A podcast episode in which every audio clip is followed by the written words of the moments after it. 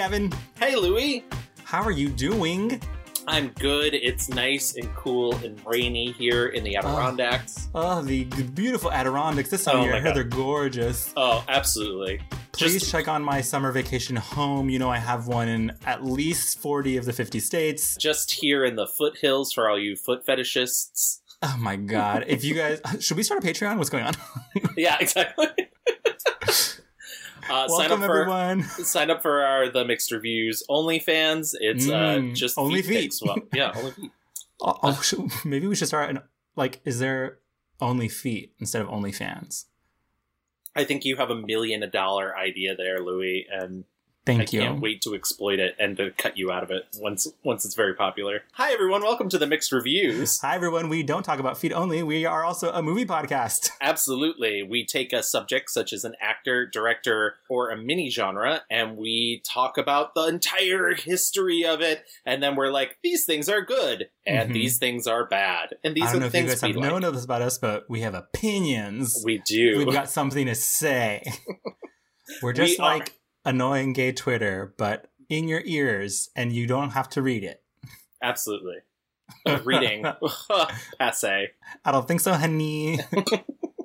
um, the only thing that gets read around here is each other. Yeah, but mostly Gavin. Yeah. Starts crying. um, Gavin, should we get some old business out of the way? Absolutely. Because we have uh, a good amount of old business. We do. Um, we last episode we talked about our good Judy Catherine O'Hara. oh my goodness. I it know. was so good and so fun and like leaving her behind was like I, don't- I, I was like taking a puppy out of my arms like no no no no just Like- bring it back You were like, maybe I should just rewatch all of Schitt's Creek. I don't know who. it's for it's for the podcast. Yeah, I need to And do who can stop me I am unemployed there you go. He's crying again, guys. Um, we asked you guys to go online and vote for your favorite Catherine O'Hara movie. Um, and here are the results. Home Alone came in at 8% uh, for your consideration, which was my pick, came in at 13%. Um, Best in Show, which that was your pick, right, Gavin? yes Came in at 35%. And Beetlejuice squeaked out the win with 44%. That's just a fan fave, hun. People said that we should have put A Mighty Wind in the poll. yes I, I did I did see that and then obviously as I mentioned in the poll we couldn't stop you from voting for Schitt's Creek and a couple people did they were like Schitt's Schitt's Creek. Creek which not a movie but I understand I understand you know Um, it's funny. We were talking about this how like eventually we will hit everyone who is in Beetlejuice. We've already Yes. hit three of the actors in the episode. Who So knows? stay- It, it will be back. yeah stay tuned for Alec Baldwin Winona Ryder double feature yeah, yeah, totally. Um, we also have some other old news though. we do Some so fun, so happy um little reviews. And honey, these are not mixed. Not at all. So, uh, as we mentioned at the end of every episode, if you listen to us on Apple Podcasts, it'd be a great favor to us to go there and leave a five star rating and a review. And we actually, over the last couple weeks, have gotten three more reviews. And as Yay. we promise, we're reading them here on the show. So the first one it says, "So fun, great pod to learn the history of our most loved stars, genres, etc., and the easiest way to get movie recommendations. No more endless scrolling on streaming devices. Thank God." That comes from an absolute stranger named Corey. Oh, do not- excellent. I don't know her at all. We do not share the same mother. Um, so thanks, Corey, for listening, and thanks for writing. Uh, the next one um, is a treat. What is it like? Gavin and Louis know their film stuff, or at least thoroughly research it and present it so entertainingly.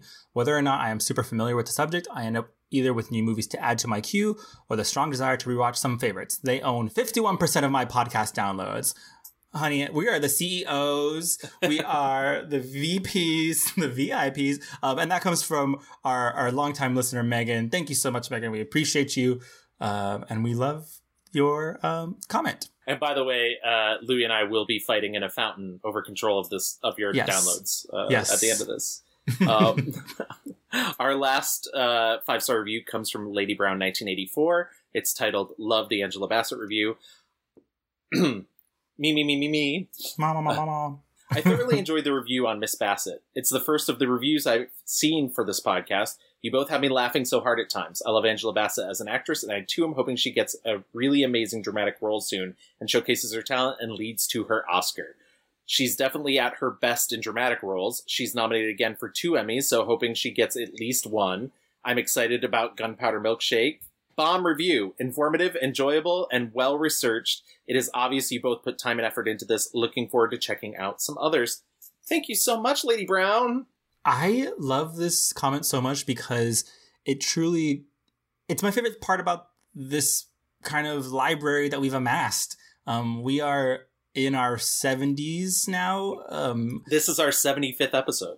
Yes, and Congrats. um, and, like I I know that these episodes are long. I know that like people, uh, you know, now with the no commuting going on, it's hard to like commit to like listening to stuff. But like my favorite thing is though literally you can go through our library and like pick someone and then just like take a couple days to go through someone either you really like or someone maybe you've always wanted to get into. And like this person who loves Angela Bassett, she got through the show, really liked it, and is like, oh, maybe now I'll go and find some other people that I like too. So um it's it's so rewarding to hear that. So thank you so much for that review. Um, and thanks to everyone else who sent in a review. Absolutely. Um, and as I mentioned before, please go to Apple Podcasts, leave us a five star rating and review, and we'll read it on the show because we love you. We love you. Um, but enough old business. I think it's high time we get into our new business. Um, I'm really excited about our topic today. I think our subject is very cool, has a weird career, a lot of fun movies. I think the reviews will be very mixed today. Uh, so, Gavin, who are we talking to today? Talking Ladies- about today. Sorry, not talking to today. He's here. Please welcome to the stage. Uh, ladies and gentlemen, before I say it, I just need to say one thing. Let's dance! It's Kevin Bacon. oh my god, yes. Um, did you see the glitter fall down when I did that? I know podcasting is a visual medium, famously. Literally, me and Derek were like, do you think they had glitter falling down the entire time, or is that like effects? And I, in my head, I just think there is a, a glitter master up top in the rafters just shaking a box full of exactly. glitter for like seven hours straight. seven hours, just like, uh. yeah, yeah. If I see one more cartwheel. Uh. um, yes, yeah, so we're talking about Kevin Bacon, and we won't just be talking about Footloose, but Footloose will be talked about. Oh, will uh, be. Oh, oh, she's coming up. Uh, but yeah, we uh, were talking about who we should uh, cover for this episode, and again, we've been kind of having some trouble kind of figuring out where to land. Um, we knew we wanted someone who had like a long uh, career, had an interesting mix of movies. I don't know how to, Kevin Bacon came up. How, Gavin? Do you remember? We were talking about 80s actors, specifically, yes. you know, uh, Val Kilmer. So if anybody's yes, interested Val Kilmer, in, Val Kilmer was on, it was a close second. Yeah, if, if you guys are interested in that, please let us know because we can easily do that one. Mm-hmm. Uh, but yeah, and it just felt like you know this is our 75th episode. It felt like doing somebody who is big and connects to people and obviously Kevin Bacon has, as you mentioned, he's been around the block. He's been around the block several times, mm-hmm. but he, he is a house. He moved in, started a family. Absolutely, he's in the cul-de-sac. yes, uh, but he has done so much work and such a variety of work, and the whole Six Degrees of Kevin Bacon is because of that the which if people don't know there was this game invented sometime in the 90s because kevin bacon was in every movie and or you could connect him to yeah. you know he's been in films with meryl streep and he's you know it's it's hard to name all of the people he's been i mean he was in a fucking movie with reba mcentire you know, oh, how many oh movies has Reba God. McEntire been in? Yeah, you, you know? can connect him to literally anyone in six degrees or less, and it's kind of amazing. And um, yeah, his and it just became one of those things too where it's like well i kind of do want to know more because the things i know about kevin bacon are he works a lot and he's married to kyra sedgwick for like 30 years. Yeah. and so i was just like you know what? It would be a good time to to dig in. We got the the moment. Let's do it. Yeah. Let, us um, dance. what a so you'd mentioned that the things that you knew about Kevin Bacon. Do you remember like how you found Kevin Bacon, like your first impression of Kevin Bacon? I I do. I genuinely I have vivid memories. Um, back in the late '80s, uh, my parents, who were young young people at the time, um, would go. You know, every now and then they had three kids. Every now and then they wanted to have a date night. So you know, some Fridays they'd go out to dinner and they hired a babysitter. It was this young woman, and I cannot remember her name But uh, after a couple weeks of doing that, me and my sisters got together to complain to my parents, most likely just my sisters, because I, I don't know how verbal I was at that point. Um, that she was watching Grease every time that she came over to babysit. So my parents, I love her so much. She's my, my friend. ugh, uh, Grease too, maybe, but uh, but but my parents mercifully decided to tape over Grease with another film that they thought she might watch less, and that film is Footloose. And wow. let me tell you, she did not watch it less. Why would they think that she would watch Footloose less? That makes no fucking sense. They're like, do you want a movie that's even more fun? exactly. Like, what the fuck? And that's what my, you know what my sister Nicole never complained about Footloose, and I think you know that's that's the true testament. Yeah, yeah, because she wanted to get Footloose. She hmm. did. um, do you remember your first impression of Kevin Bacon? I mean, I'm sure I saw him a lot of places, but my the most striking memory I have of him growing up, and this is not this is not real because like I know I I surely saw like Tremors and like Animal House before this, but what sticks out to my memory is literally watching Hollow Man over and over and like pausing it because you can see his butt and like his like naked Hollow was, Man body. I was gonna say you can see more than his butt. You know, fun fact about Hollow Man: they had to take an entire scan of his body, and then they donated that scan to science. Honey, they could have donated to seventh grade me because I was like, oh my god! I, and there must have been like, I mean, there's also like the scene where he's like sexually assaulting that woman, and like the scene where like also this is assault where he's like you know grabbing that woman's nipple and i was just like Kim this Dickens. movie i was like this movie is um bad, but like in the, bad in the sense of like naughty.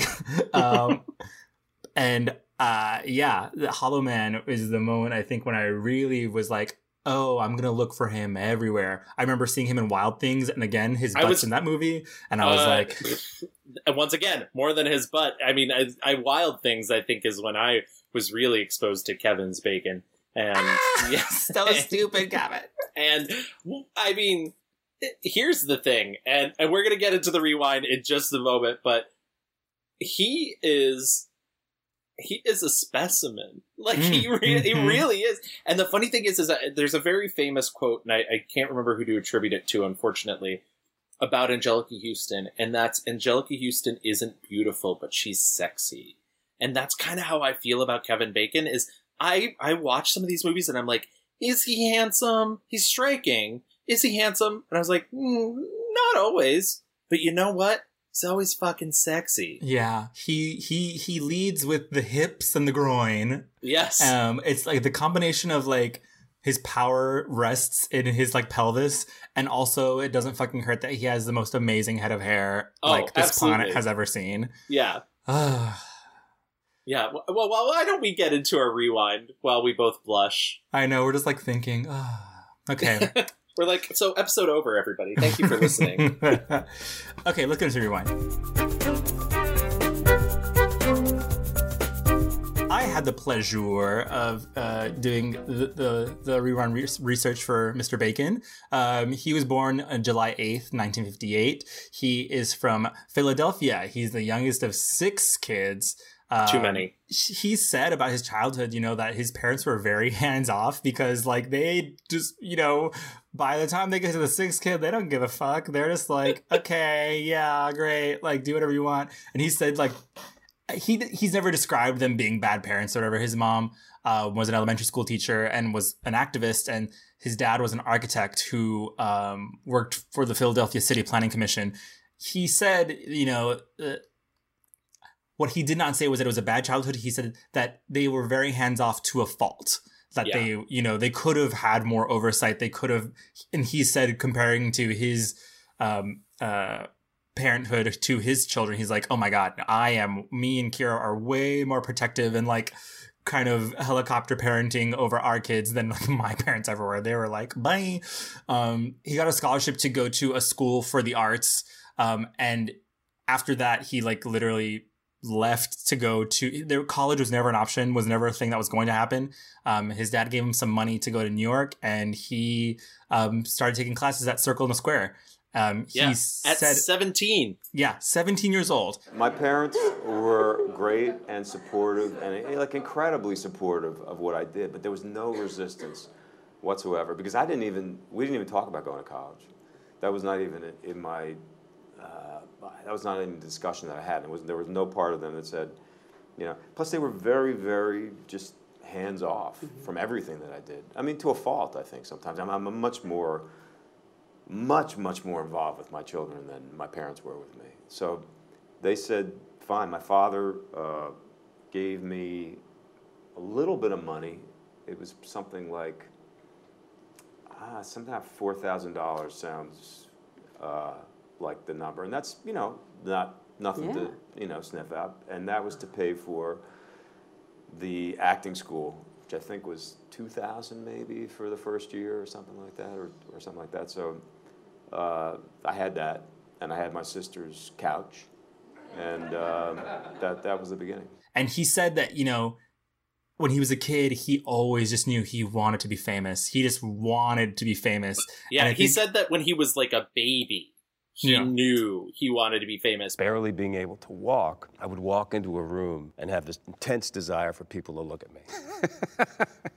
Some actors will claim that that's not part of their DNA, and it's bull. As you either want to be the center of attention or you just are a liar. Because that's what we do. I mean, we perform. To have the humility to say that now and to admit because i think most people are like bullshit that now and be like oh my god no i'm just like a small town whatever. I like i never dreamed.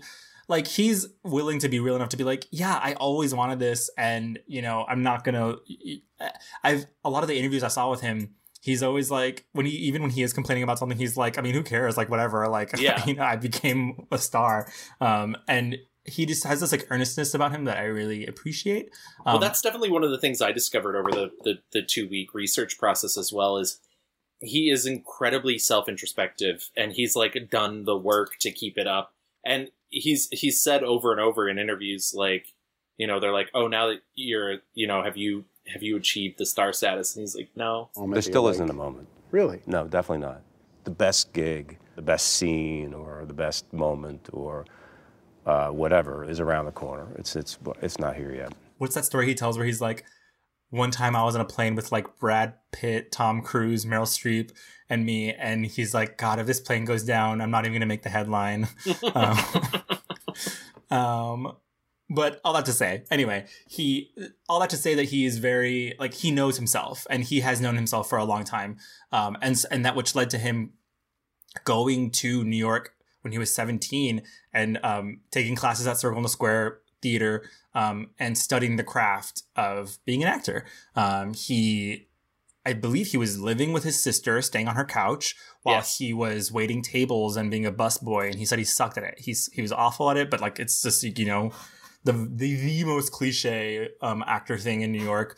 Um, and this is like in the 70s and he wanted to be like the big time. He was like wanting, he saw all these like old movies and the stars of the day, and he w- was really aching for that. Um, and he, his first move, oh, so he did a couple things. He was modeling a little bit. There's a really fun clip of him on Rosie O'Donnell where he was a, um, roller skate model in a in a in a, a pamphlet book thing. Yeah. Where did did you go to the rinks? Did you do it out in public? I did it in Central Park, and uh, I did it uh, at you know there were a few roller discos here. Roseland, I think, actually was a was a roller disco here in New York, and uh, it was a whole you know kind of subculture. And uh, it was, you know, for the wheels weren't lined up back then. Right. Yeah, we had the wheels in a square. Not like today when they have them lined up. You know. But I was into it, dancing, and you know, it was great. And then he also was uh, on um, some soap operas. Yes, um, he was on Guiding Light for a year. Mom, look, I'm sorry your name's in the papers. I didn't want you to get involved in this mess. Oh, Tim, now don't worry about that, okay? But I do. But it, it doesn't bother me at all, and nobody's mentioned it at the hospital at all. Yeah, not to your face, maybe. He says he hated it. he, he uh, I, I listened to him talk a little bit more about it too, and he basically, you know, he he loved the consistency of it. He loved the idea that there was always a paycheck, that there was always going to be work in soaps, but it's just the pace and the speed in which you do it, and you and like they they incentivize you getting stuck uh, in doing that, and he genuinely didn't want to do that. I don't want to blow my wad on the six degrees of Kevin Bacon thing yet, Okay. but I do have. Uh, I can connect myself and now you to Kevin Bacon because my friend Nadine from high school, her uncle lived with Kevin Bacon in the 70s as roommates. And on top of that, the reason this is coming up is because you mentioned roller skating. Kevin Bacon taught her uncle how to roller skate backwards. Wow.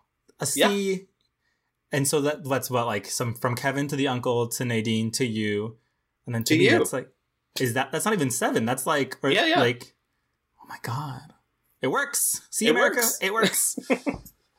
um, Shout out to Nadine. And her thank you, uncle. Nadine, and her uncle, and roller skating. Um, so he his first like big gig is in National Lampoon's Animal House. Um, Yes. that's where he gets his SAG card. He um gets you know the, the he says the audition was very like kooky booky. I didn't have an agent. I didn't have any kind of real idea about the business at all. And um, I went for this first audition. There wasn't that much to say. I mean, I don't have that many lines in the movie, so I guess I said what I said. John Landis was the director, and he said, "So look smarmy, like make make make look smarmy face." And I honestly, I, I had no idea what that word meant. it wasn't in my vocabulary. But I figured it was had a little bit of an onomatopoeia kind of thing, so I kind of made this, you know, face that I thought sounded, you know, smart. He's like, I love smart. So the next, the next time I went back, he did the same thing. Just make that face again, you know, and and uh, He tells this great story of how he thought he was going to be a star. He quit his job from His- waiting his- tables. His teacher at Circle in the Square was like, "They're paying you to act." Mm, Like- mhm. It's a small role, and he literally even had to take like the night off to go see the premiere. Um, and literally, the movie didn't do much for his career. He says, you know, that he didn't even have an agent at the time. He didn't get an agent after that movie. Um, I don't know if we need to talk about Animal House too much. Like he's barely in it. Um, the movie's a classic. Uh, you know, it's fun shenanigans that would never ever happen now. um, but he, so he comes back from from uh, Animal House. He does the soaps, and he just starts doing a lot of theater. He um is doing a lot of off Broadway stuff, a little a lot of off off Broadway stuff, stuff that he calls toilet theater. So Animal House was in '78.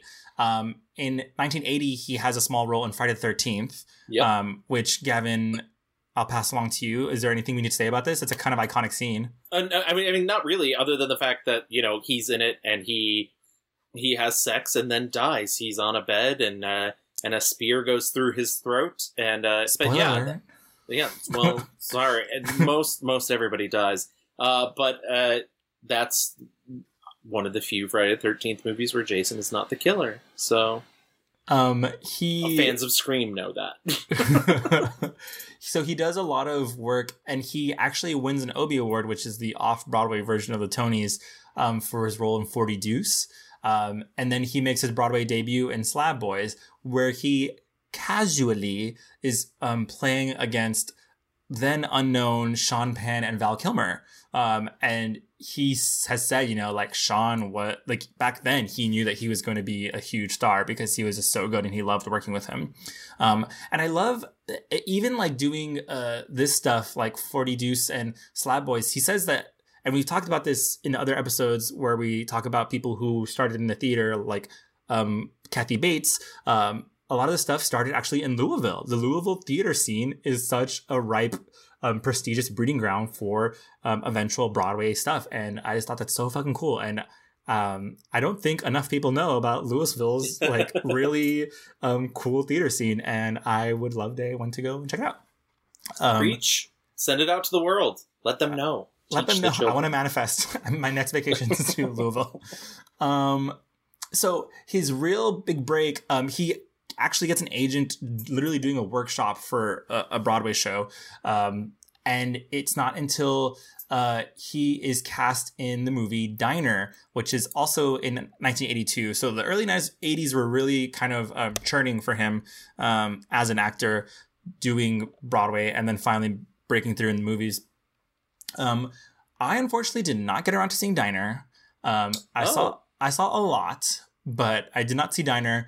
Um, but Diner is like an ensemble Yeah. movie that's starring like so many. I mean, it's, it was like the way he explains it is that there were like everyone was they were they were casting for everyone. Everyone was coming out for this movie in L.A. and New York, and there was tons of guys, and there's five main roles. Gavin, uh, did you watch Diner? Uh, I've seen Diner many times actually, but I did actually rewatch it for this. I'm not a huge fan of the movie. Rewatching it for this though, I gained a new appreciation. I think what's the best way to put it? Both you and I have different perspectives. Everybody has a different perspective, but I also think that there's something about um the friendships in that movie are very straight. And I don't know if I've ever Mm. had friend like friendships with men the same way that these guys have friendships with each other. Right. And it's funny because the movie really came about in the time of like Porky's, and the studio didn't want it because it wasn't like Porky's. And then Pauline Kael wrote a good review, and so they decided to put it out. Kevin Bacon's performance, though, is really amazing. He plays a low key drunk the entire movie. He clearly has an alcohol problem. He's going to have a terrible life. I despise you, and yet I'm here. Get off. You know, I was a little kid. I always wanted a brother, and I told that to mom once. And she said, You have a brother. I said, Oh, that's who the asshole in the other bed is. What's great about it is Barry Levinson often encouraged everybody to improv, and Kevin Bacon found out on the set that he's not good at improv at all. and so, what really worked in the film is being a low key drunk, he could kind of just sit back and watch everybody and sort of Yeah. react to the things that were happening.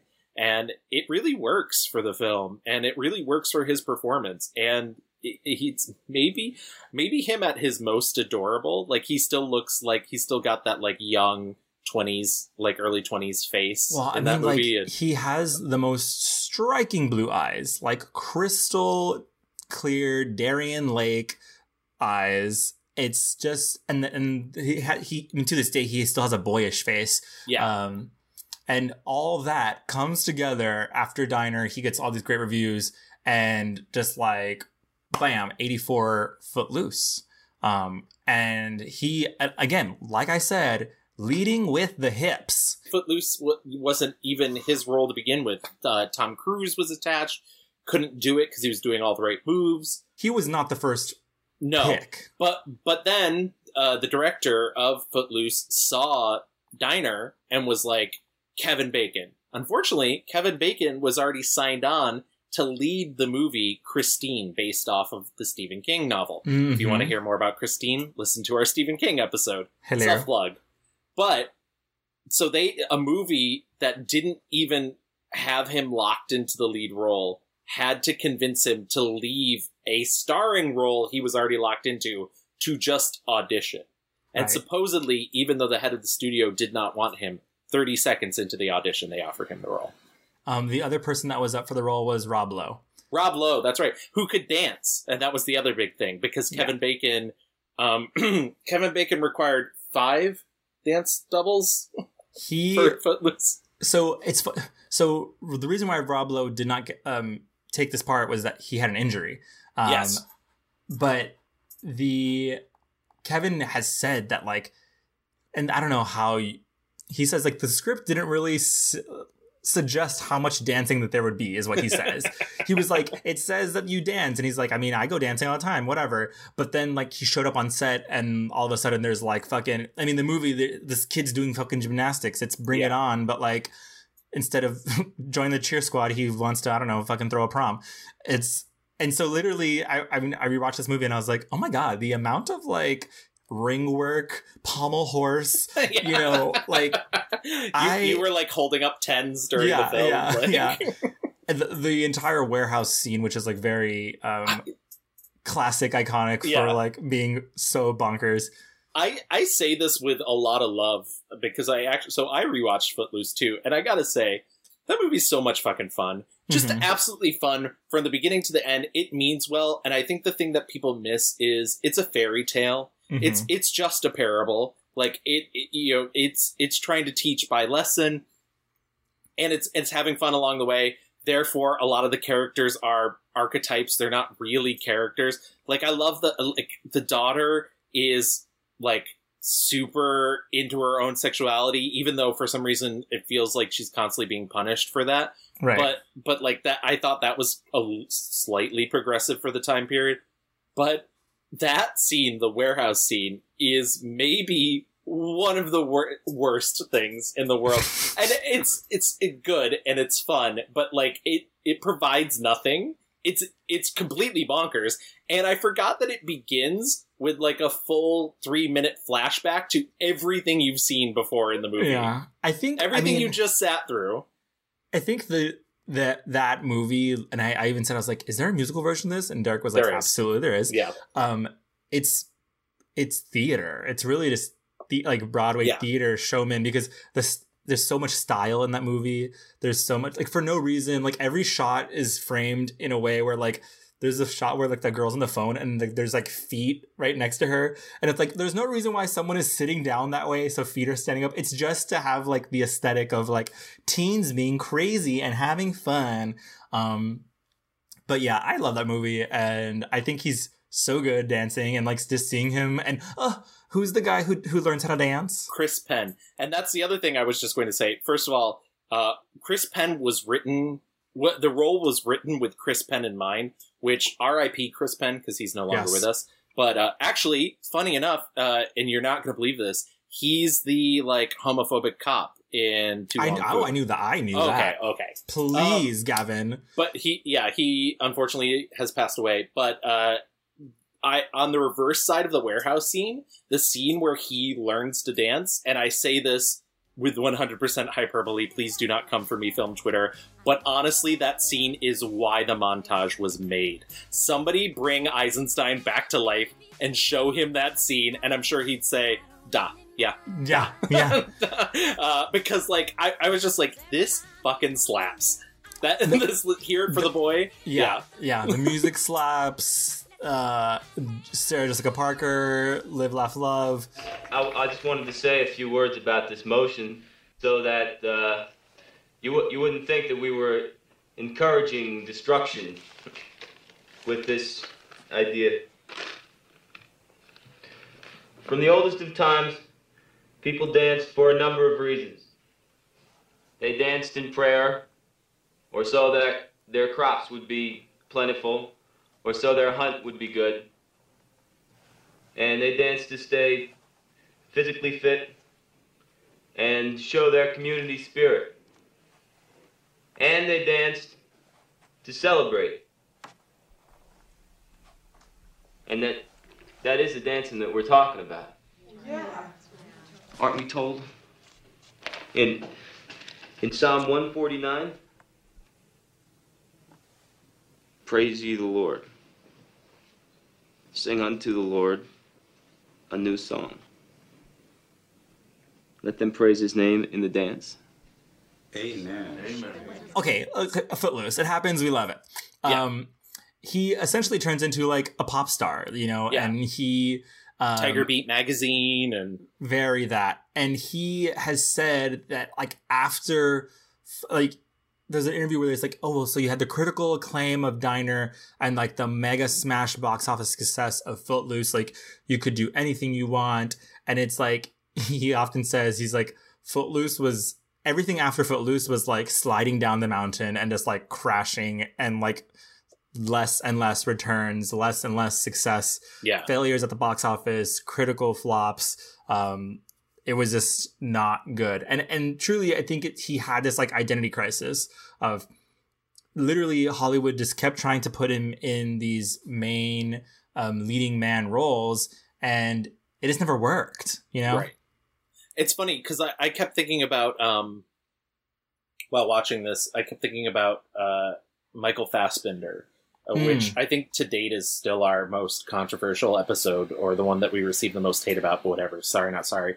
But the Michael Fassbender is beautiful, but has the heart of a character actor. And I think Mhm. Kevin Bacon really suffered in that, especially in the late 80s. And like some of these movies, you know, I watched Quicksilver, which is really like just a, a bonkers film. Um, uh, you know, End of the Line, which is actually secretly a Wilford Brimley movie that just happens to have Kevin Bacon in it. And the Um, line, which is not like I was like, oh, so they made him big on the poster, and that's about it. Yes. Yep, exactly. Um, you know, he does the John Hughes, she's having a baby, which Yep. is not great. And he does, Mhm. you know, he does the big picture for Christopher Guest, which we mentioned in the Christopher Guest episode, which is good, but nobody saw it. right. And, and he you know i think like the of this era the thing that people probably remember the most is maybe tremors Mhm. um just because tremors now there's like the expanded tremors universe but tremors didn't so it bombed at the office then became a huge hit on vhs Stupid son bitch. Knocked itself cold. Called my ass. He's dead. Well, he killed him. We killed it. Fuck you! and he considered it a low point. I've seen interviews with him Yeah. where he was on set with Kyra Sedgwick. And by the way, we should mention, because we have not mentioned yet, we haven't so very early in his career, he Mhm. meets Kyra Sedgwick. yeah they and- meet um doing uh lemon sky We actually had uh, Jeff Daniels and Cynthia Nixon to th- thank for the beginning of our relationship because they were doing a play off Broadway uh, called Lemon Sky, and they came to them and said, "We want to do a filmed version of this play," and both of them passed on the job. And I took Jeff's part, and Kyra took Cynthia's And part. the rest is history. Yeah. Yeah. I was a complete asshole. I mean, just, just really, you know, it shocked me that she hadn't seen all my work, for instance. Yeah. I mean, why would she? Yeah, I mean, Yeah. I remember saying to her something about Footloose, and she had never seen Footloose. I was like, "You're kidding me." I didn't even think she was telling me the truth. I wasn't really interested in hooking up or whatever it is that the kids say these days. Every night after work, he was very, you know, friendly and sweet. And every night after work, he would invite the whole. He would say, "Who wants to go out to dinner?" And the whole cast would say yes, except for me. And um, later on, he told me that the only person he wanted to say yes was me, and I never said yes. And he was always stuck with the check. Poor guy. And so that leads to them getting married in on September 4th, 1988, which means they've been together for 30 years now. my entire life Yes. Uh, I love them. I Love love, them them, so much. so much. One of the things that I, I realized in listening to them talk about each other and he came from a really liberal family and but I think she really improved him. I think she Hmm. really like expanded his worldview. gavin she is famously the closer and she closed Lol, that. lol, Um, tra-la-la-la-la. uh, he's directed many episodes of that, by the way. Um, but I I think too, like I said, he's done a lot of the work for himself. Um, and he like mentioned when he did the movie, he said she said in the '90s, um, where he was playing a complete sexist asshole. Uh, he found himself like agreeing with the character a little too much and realizing like he needed to change that yeah and and so like i i don't know i i love basically what i'm saying is i love the fact that they found a person that they not only are able to love for a long time but have improved each other Yeah, they make themselves they make each other better. yeah Um, so I just want to talk about Tremors for a little bit because Absolutely. Tremors is um I remember watching Tremors and Tremors 2 or like the little baby Tremors. Mhm. um um and Tremors is a crazy crazy crazy movie um about sandworms. Um I don't know what the fuck they're really called. Um but they're, they're, bit graboids is what Gra- they call them blah, that's a yeah that's name. the that's what they name them in the in the movie Um, but starring Fred Ward um, and Kevin Bacon as Valentine McKee. Um, and this movie famously also stars Reba McEntire. Absolutely. I forgot about that. And I forgot, like, the movie is so fun and it is the perfect like campy like it's not I mean it's kind of horror. Is this horror? It's it's ba- it's barely horror, but I mean it does it does fall into the horror comedy. But I think a lot of people put yeah, it it's like horror kind of Oh, I'm. I'm sorry. I forgot. Ryan Murphy invented horror comedies Oh, when he yeah. created the TV show Scream Queens, Yes. or at least that's what he kept saying during the press tour for that. Because fuck him. Anyways, back Gavin, to Kevin Bacon. Gavin, you are popping all the way off right now, Queen. I, I don't like. Okay.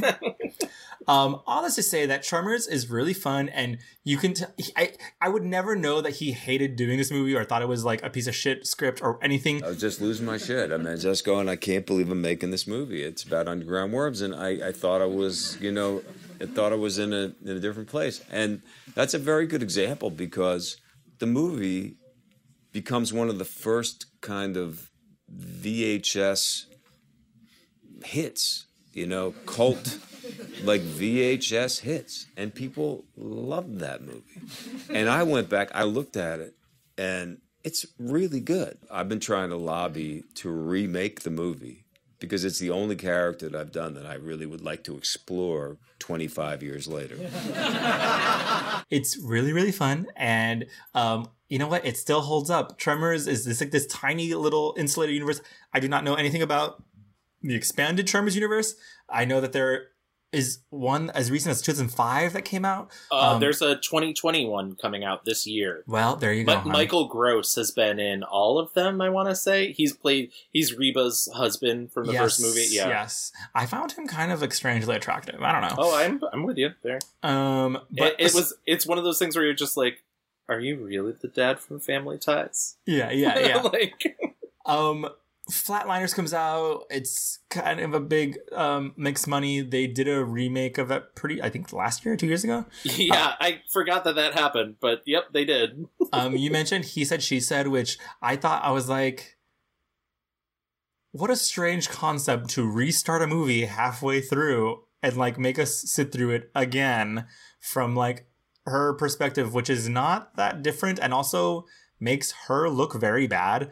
Yeah. Like I was like, he said this- she said's not great. no, it's not. It's it's it's very like, uh oh, I'm a liberal. Uh oh, you're not, and we're gonna date, and it's gonna it's bad. Yeah. Um, uh, so in '91, two things happen.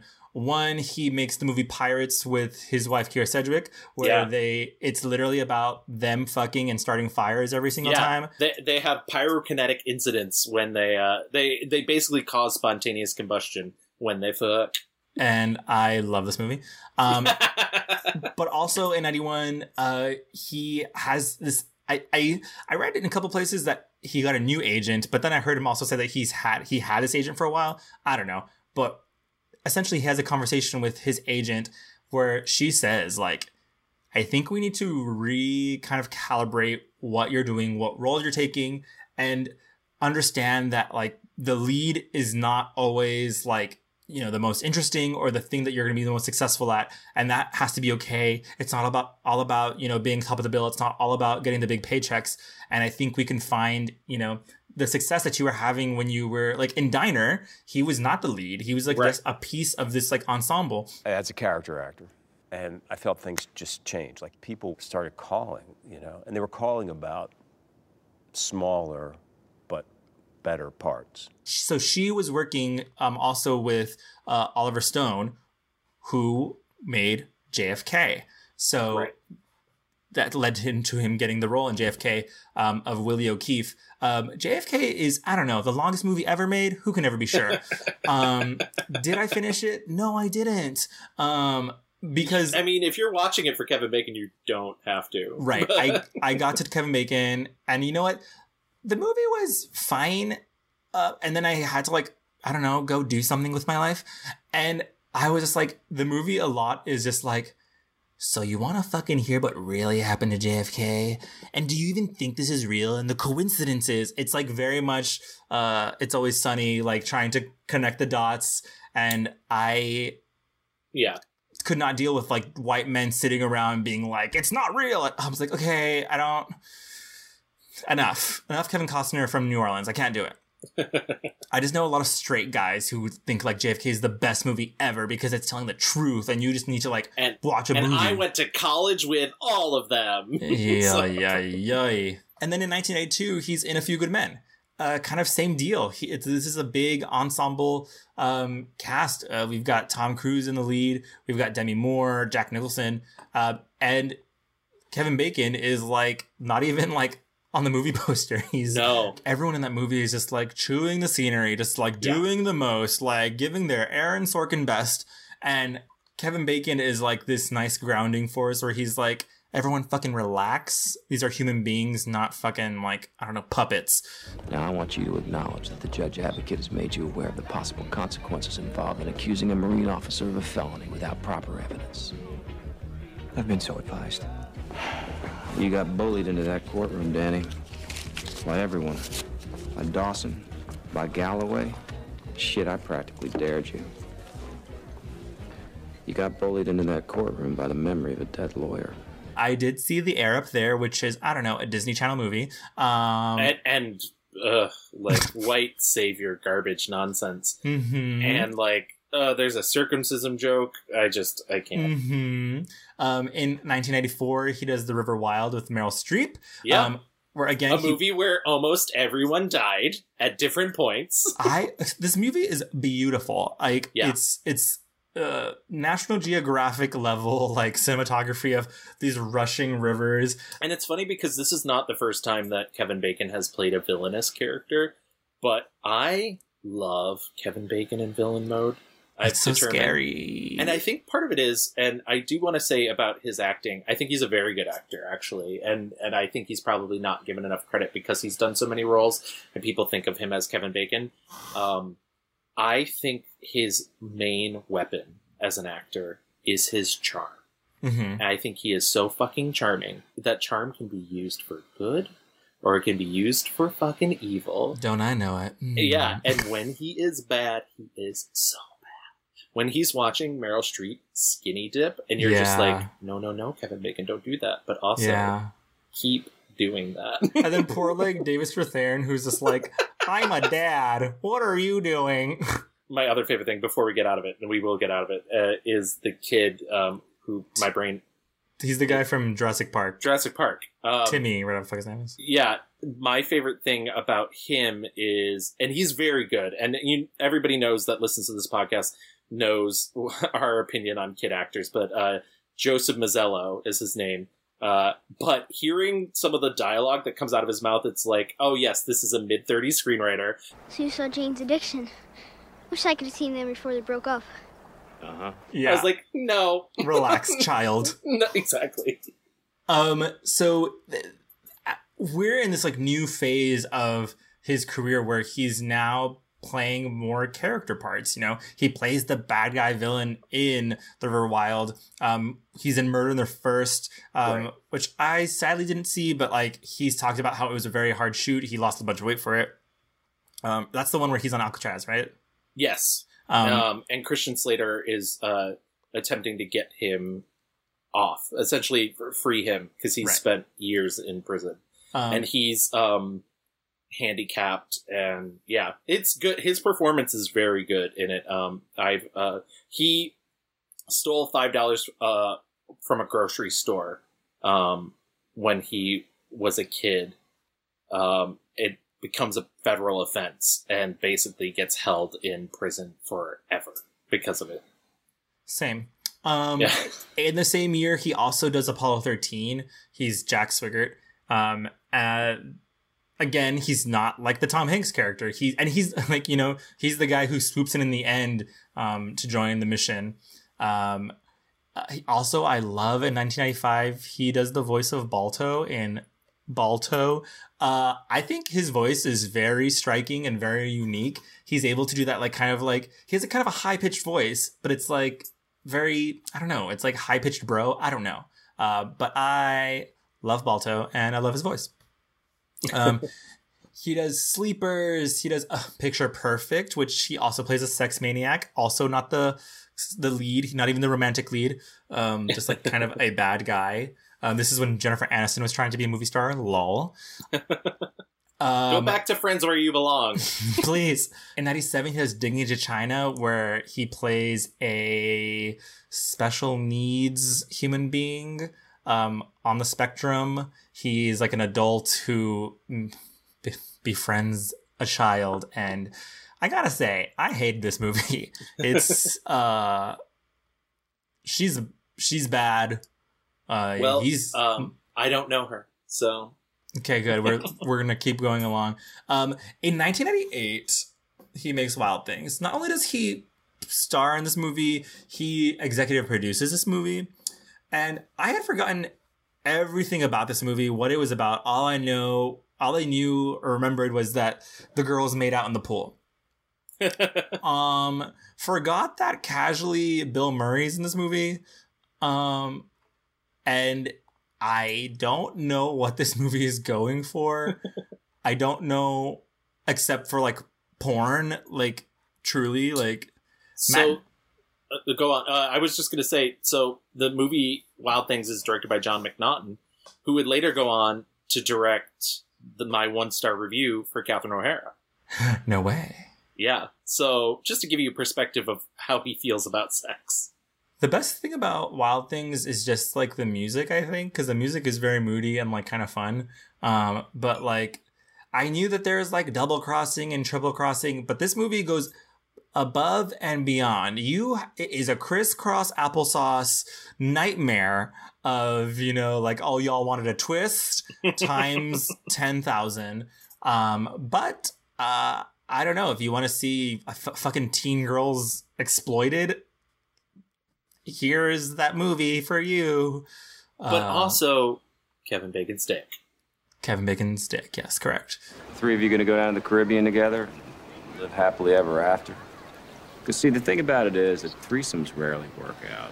You're out of your mind. I mean, it's hard enough for one person to keep a secret, let alone three. Especially when two of them are in love. We get to 2000. It's Hollow Man. Mm. I don't know if we have anything else to say about Hollow Man. All I can say is that he has said it's maybe the hardest role he's ever taken on, just Yeah. because physically, he thought in his head that this is this is my favorite thing. Please go on. Please tell us what he thought because he thought brilliant. he didn't have to be in the movie that he was just going to dub his voiceover but because he'd be invisible um in fact he is in the movie the entire time but not only is he in it but he was the green screen so he had to be an entire green outfit green contacts green over his teeth and lips um he and sometimes not has just green. Like they they had to use multiple colors in this movie because they had many different backgrounds and they needed to find the thing that worked best. So sometimes brown, sometimes black for the pool scene. Mm. It was just like it, he. There's the. Okay. Also, this movie is um, the Invisible Man, but like made for the 2000s new metal garbage era. Um, Yeah. And he also has to like wear these like masks, and like he could only eat and drink out of a straw. Um, the movie is cuckoo bananas, and like from the jump when they're like casually fucking having apes running around as invisible apes and um Josh Brolin looking snackier than ever though. Um I do love the fact that Elizabeth Shue was given top billing in that movie. I love Elizabeth Shue. Sebastian, god damn it. You have no idea how much fun this is. Should try it. I'm sure I'll have my chance. Hey, relax. It's my last night, so I thought we'd try one more experiment. Sebastian, Can you guess what this is? what?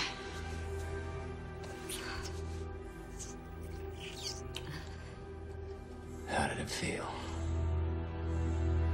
A little too familiar.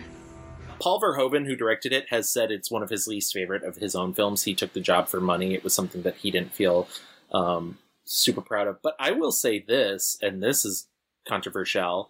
Uh, I also don't like it. I don't think it's very good, but I think it's better than the last Invisible Man movie that just came out. Sorry, Elisabeth Moss. Wow. She was good in it though. She's good in Invisible Man. It's just a bad movie. I haven't seen it, but that's that's a hot take. Yeah. The take, she's hot. Pi- yeah, piping, steaming, boiling. Um, in 2003, we get to Mystic River, which again is an um, he works with his past friend Sean Penn. Um, again, not the lead. And again, also kind of like taking a step back to let these other assholes chew up some scenery. Um, because Sean Penn is Sean Penning about.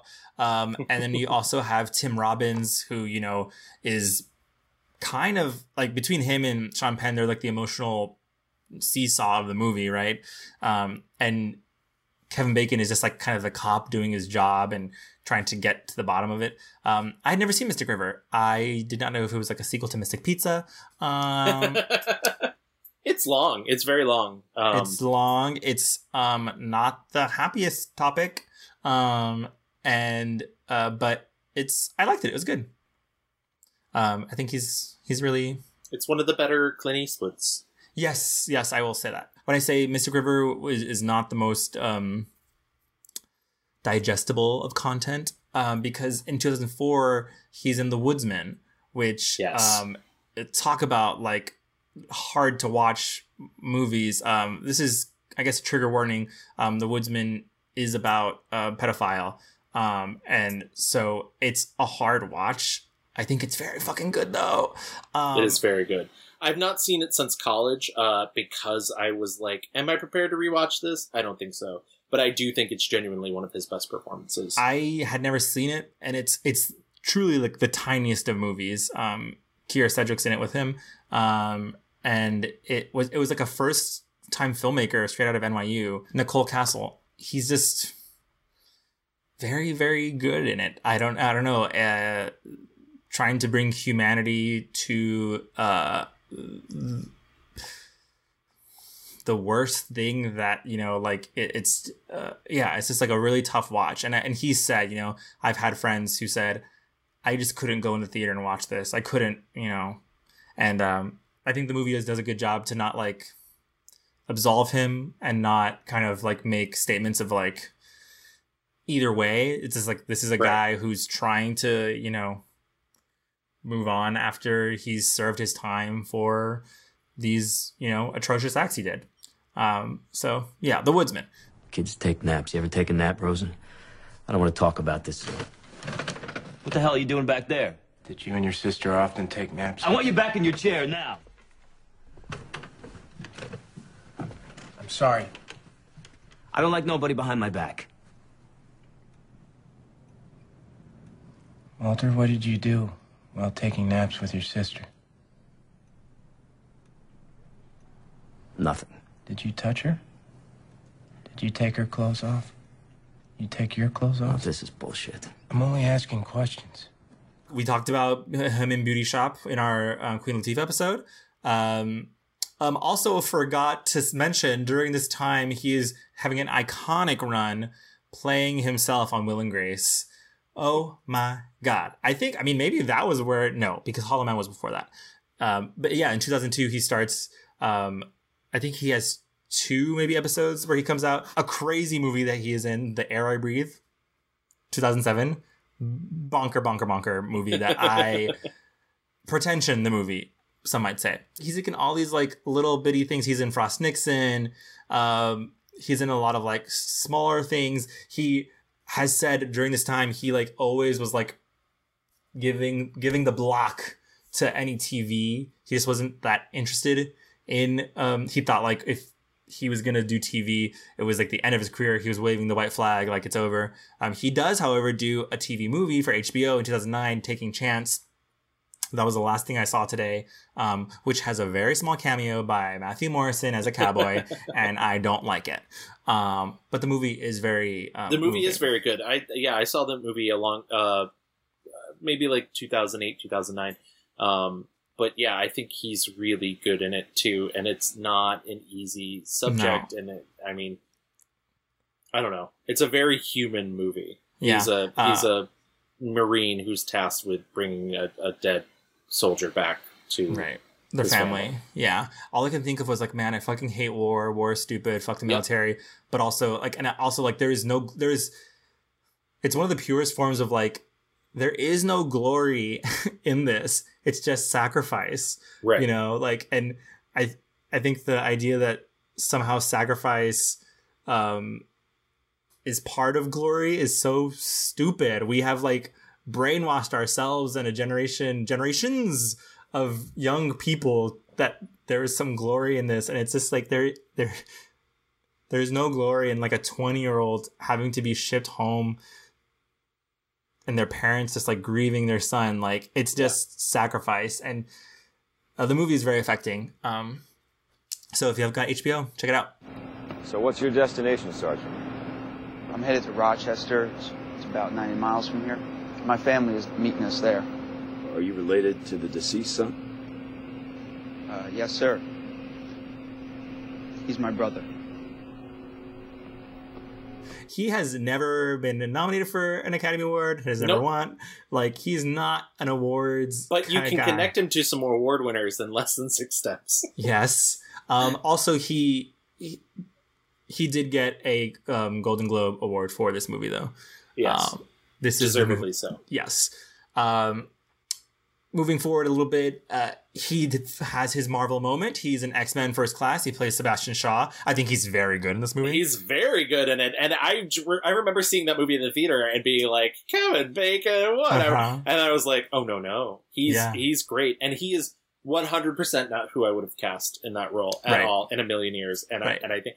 And also, I feel bad because he has to he has to have scenes with January Jones, and so like it's him Nothing. trying to act against a brick wall, and Yeah, like he's yeah. he's just pulling it off and being his Kevin Bacon self. that movie, I mean, First Class is the parts are better than the whole. I think, as I Yeah. would say. Um, but like James McAvoy, Michael Fassbender, and Kevin Bacon are like just three fun dudes having fun on a very silly movie. Um, I don't want to hurt you, Eric. I never did. I want to help you. This is our time, our age. We are the future of the human race. You and me, son.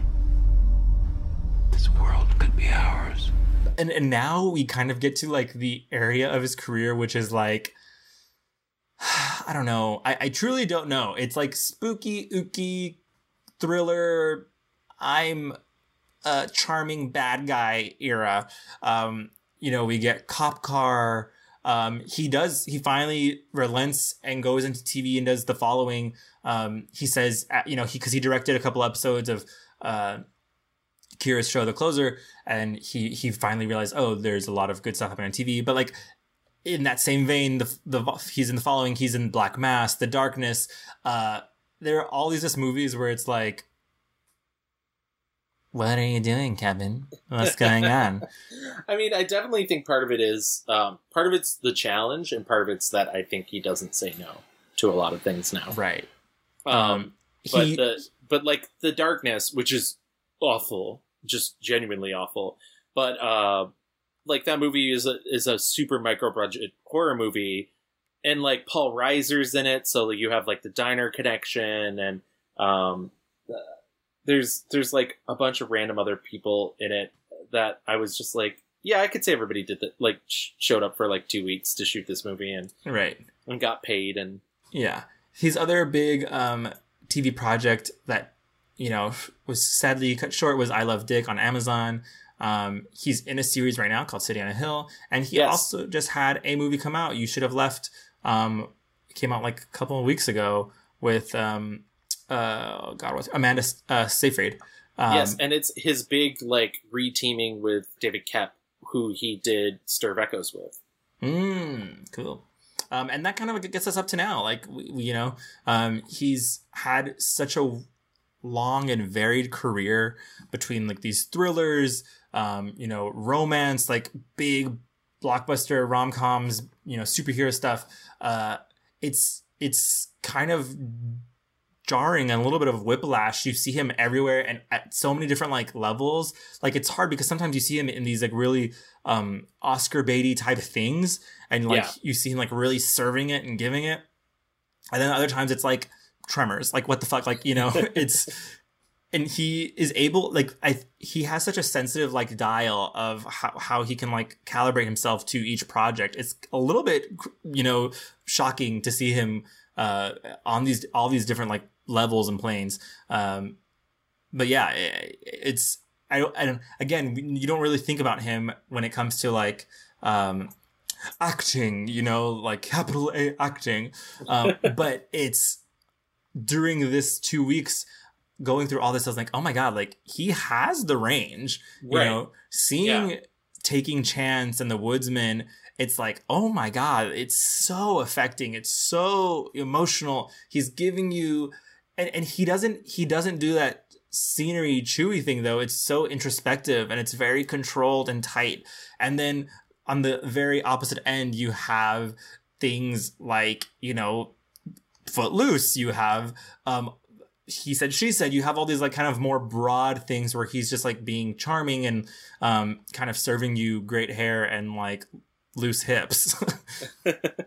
Um, real quick, uh, you know, he has a bunch of other stuff going on outside of, you know, he is directing. He directed a film in the early 2000s called Loverboy that played at Sundance, starring his wife. I watched it today. It's it's better than it deserves to be. It's not. It's definitely a first time filmmaker movie. Like it's got you know, but like Sandra Bullock's in it and uh, Marisa Tomei's in it. So it's it's got a lot of people that are giving it their all and.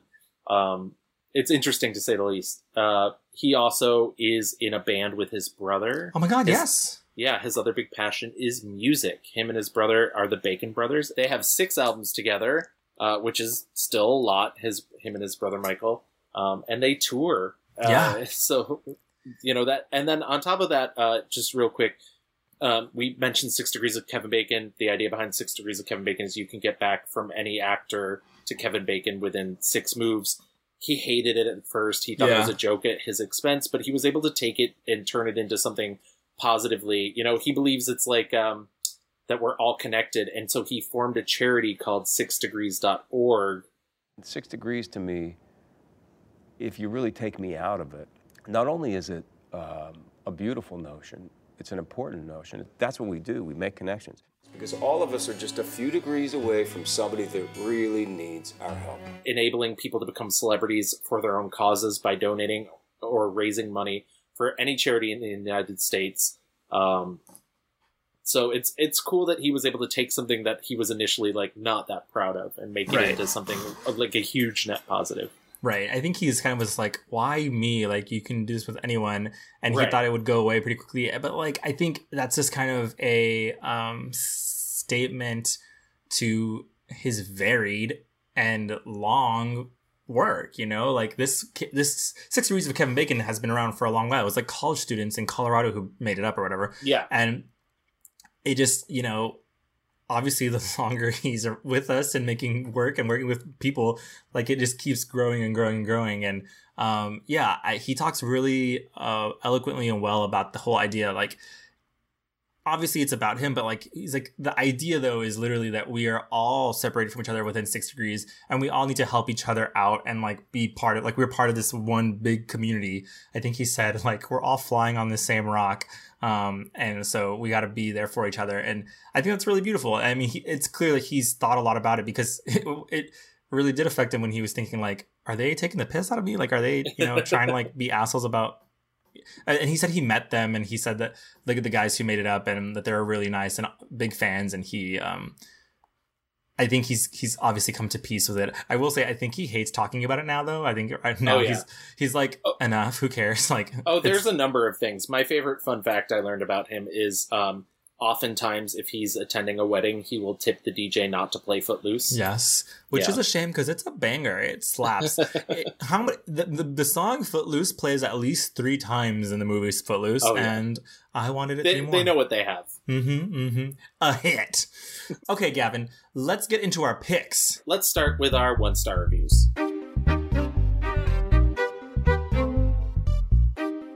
My one star review. Um, I watched this movie yesterday, and I, I think there was a lot to choose from. There is a lot of kind of clunkery things There going on. is. But my one star review is 1988's "She's Having a Baby" um, by John Hughes. Um, I say this with a little bit of regret in my heart because he has said how much he loves this movie and how much John Hughes loves this movie, and to that I say, why? Um, this movie might as well be called like uh, "Fragile Masculinity," the movie. Uh, it's clearly something was going on with John Hughes at this time. This movie um, stars Kevin Bacon and Elizabeth McGovern, who you might know from Downton Abbey. Um, and literally it's just them freaking out about getting married and then later freaking out about having a kid. That's it. It's such a plain vanilla, you know, concept. Um, and I, I I've heard Kevin say, you know, he basically was playing John Hughes. John Hughes was having these same ideas and, and going through these feelings of, you know, um, marriage and, and having kids or whatever. And it, I just hate movies where it's like, "Well, I guess I gotta get married now, and oh no, I'm in this like it's it's it's very like straight white people problems. It's like right, right, honey, like it's just not that big of a deal. There are some fun things that John Hughes is trying to do in here. There's like one moment where he goes out on the lawn and see like I think the gag is like him and his wife who he like kind of it does that thing where it's like no I love you I'm not I you know we're gonna be together forever but then like cut to him on what the wedding day and he's having like hallucinations of like oh no what am I doing? I'm like do you guys like each other or not? I can't tell. Right. the movie the movie wants us to believe that they like each other but literally every scene is of them fighting and complaining about being together and their like life that they're like and a lot of it is like oh no they moved out to the suburbs. Oh no they got a house with like awful neighbors. And it's i just can't believe like this idea of like middle class straight white people who are terrified of this life that they're very lucky to have. Like i don't know. I'm like fucking cry me a river. Um there is one scene that's fun where he goes outside and like there's this like kind of dance break musical moment where like everyone's mowing the lawn and the wives are coming out with and so he's like kind of caught in this like nightmare of like suburbia which there is something there but like also i don't know fucking divorce your wife and like do what you want to do bro? Like i don't know Well, and that's one of the that's one of the problems with a movie like this is obviously like you've got to break in order to be relatable to your audience you got to break it down to the things that like advance the story. But if the only things that advance your story are constant conflict of the couple then there's nothing for the audience to latch onto to be like these two should stay together and therefore when they do it just feels hollow you're just like i don't understand why like what what am i supposed to get out of this that all life is misery and Yeah. Right, right. And and there's also like the B plot of his best friend played by Alec Baldwin who's like living the like bachelor life in New York and you know how that's so unsatisfactory and you think you want whatever. But like it, this movie literally probably is a good concept for a show. It's not for like a movie. It's like there is no conflict except you're scared about like committing to a life of monogamy and you know domesticity like wow groundbreaking What do you want to talk about? You know, Kids. You want kids? don't you? It's irreversible. So? I'm not in the mood for irreversible action right now. Let's go to sleep. Having our parents here has distorted everything.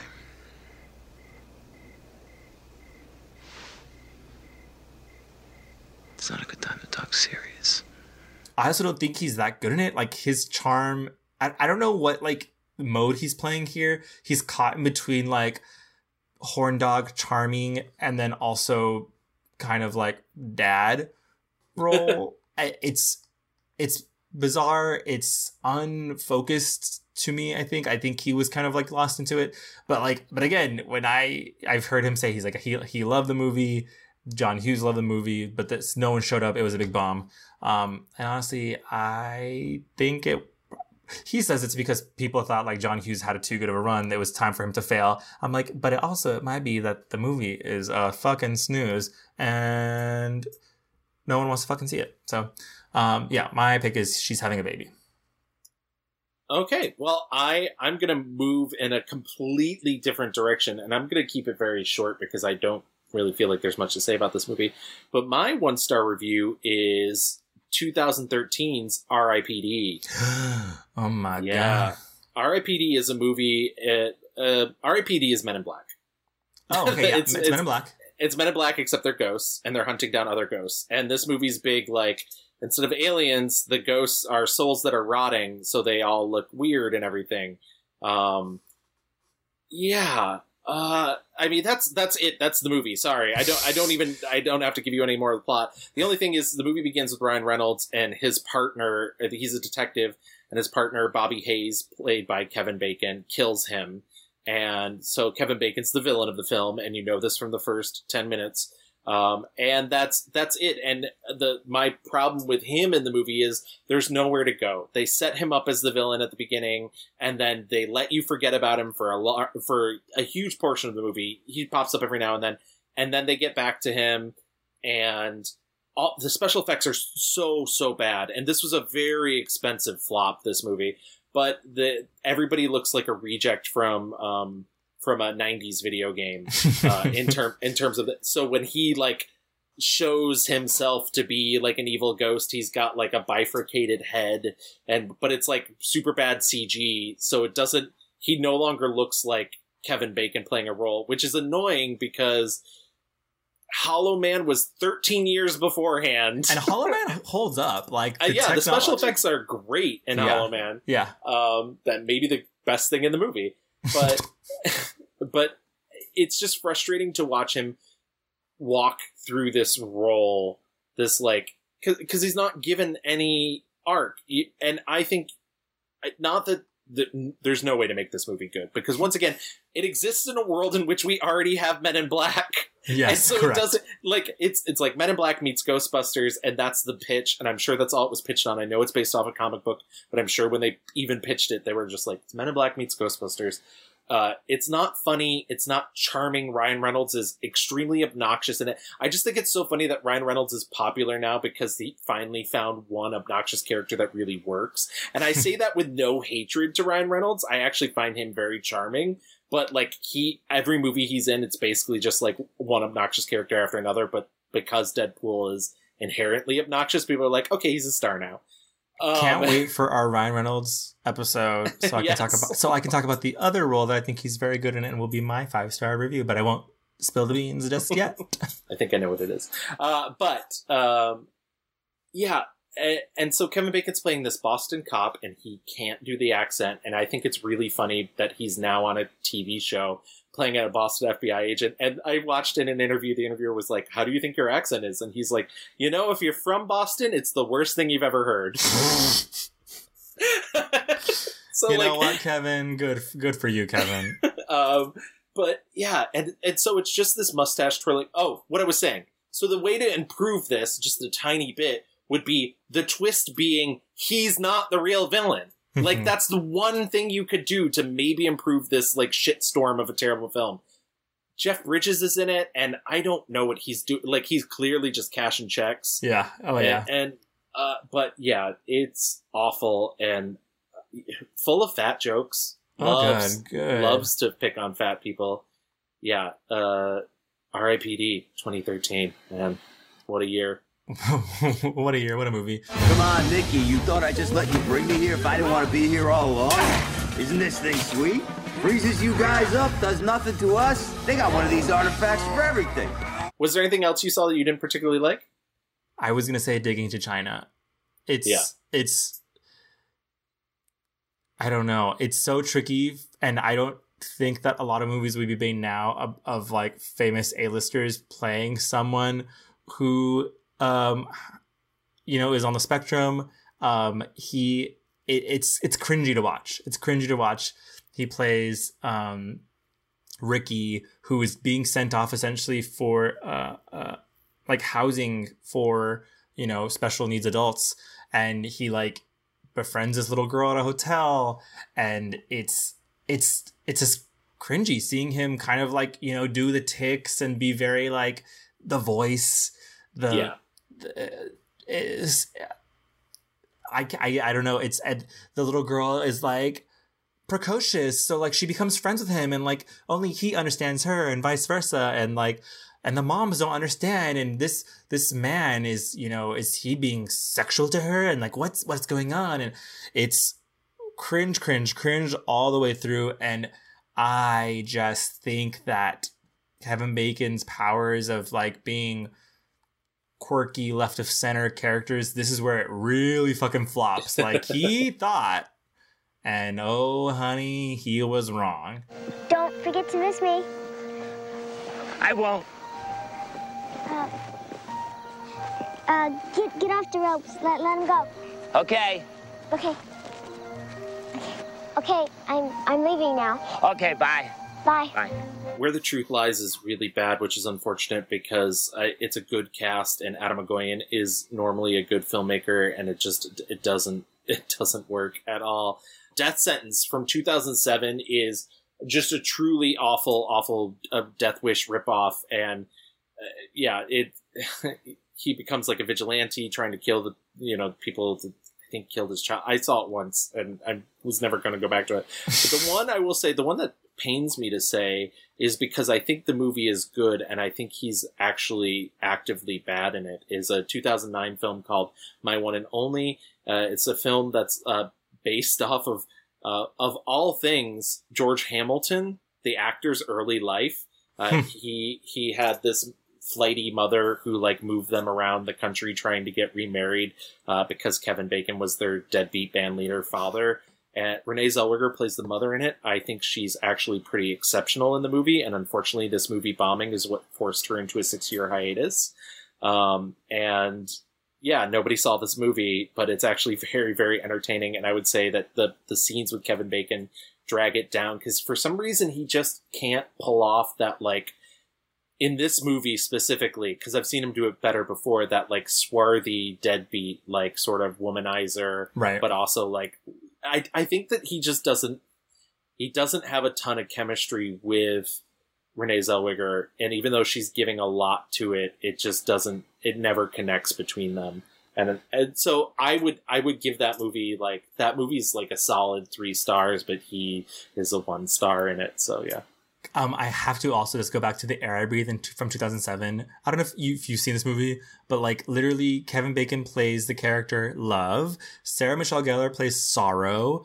Um, Forest Whitaker plays Happiness, and Brendan Fraser plays Pleasure.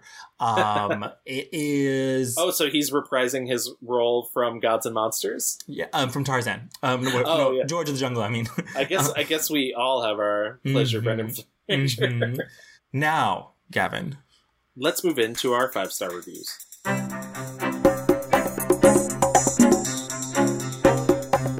So my five star review isn't going to win any polls. I know this, uh, but it is a film I particularly really like, and I rewatched it, and I was just like, "Damn, I'm right!" And that's 1999's Stir of Echoes.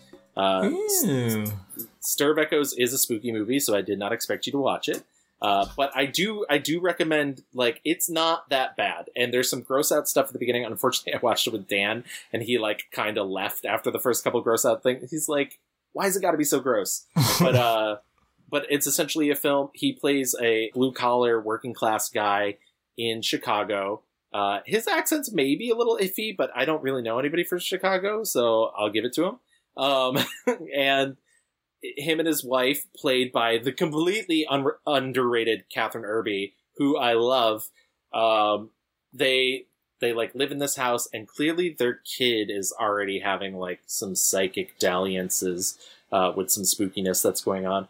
Um, her sister, played by also the amazingly uh, underrated Illeana Douglas, who's Oh, another we love, of mine. love. We Uh, love her. She's like a little witchy, and she's into new agey stuff, and she decides She shops a hot topic. yeah, absolutely. Um, she's maybe a lesbian. There's like there's like hints of it, Mm, but like love that. Um, she's at least open, and uh, and she hypnotizes him at a party, and she leaves the the suggestion in his head that he should be more open. What the hell was that?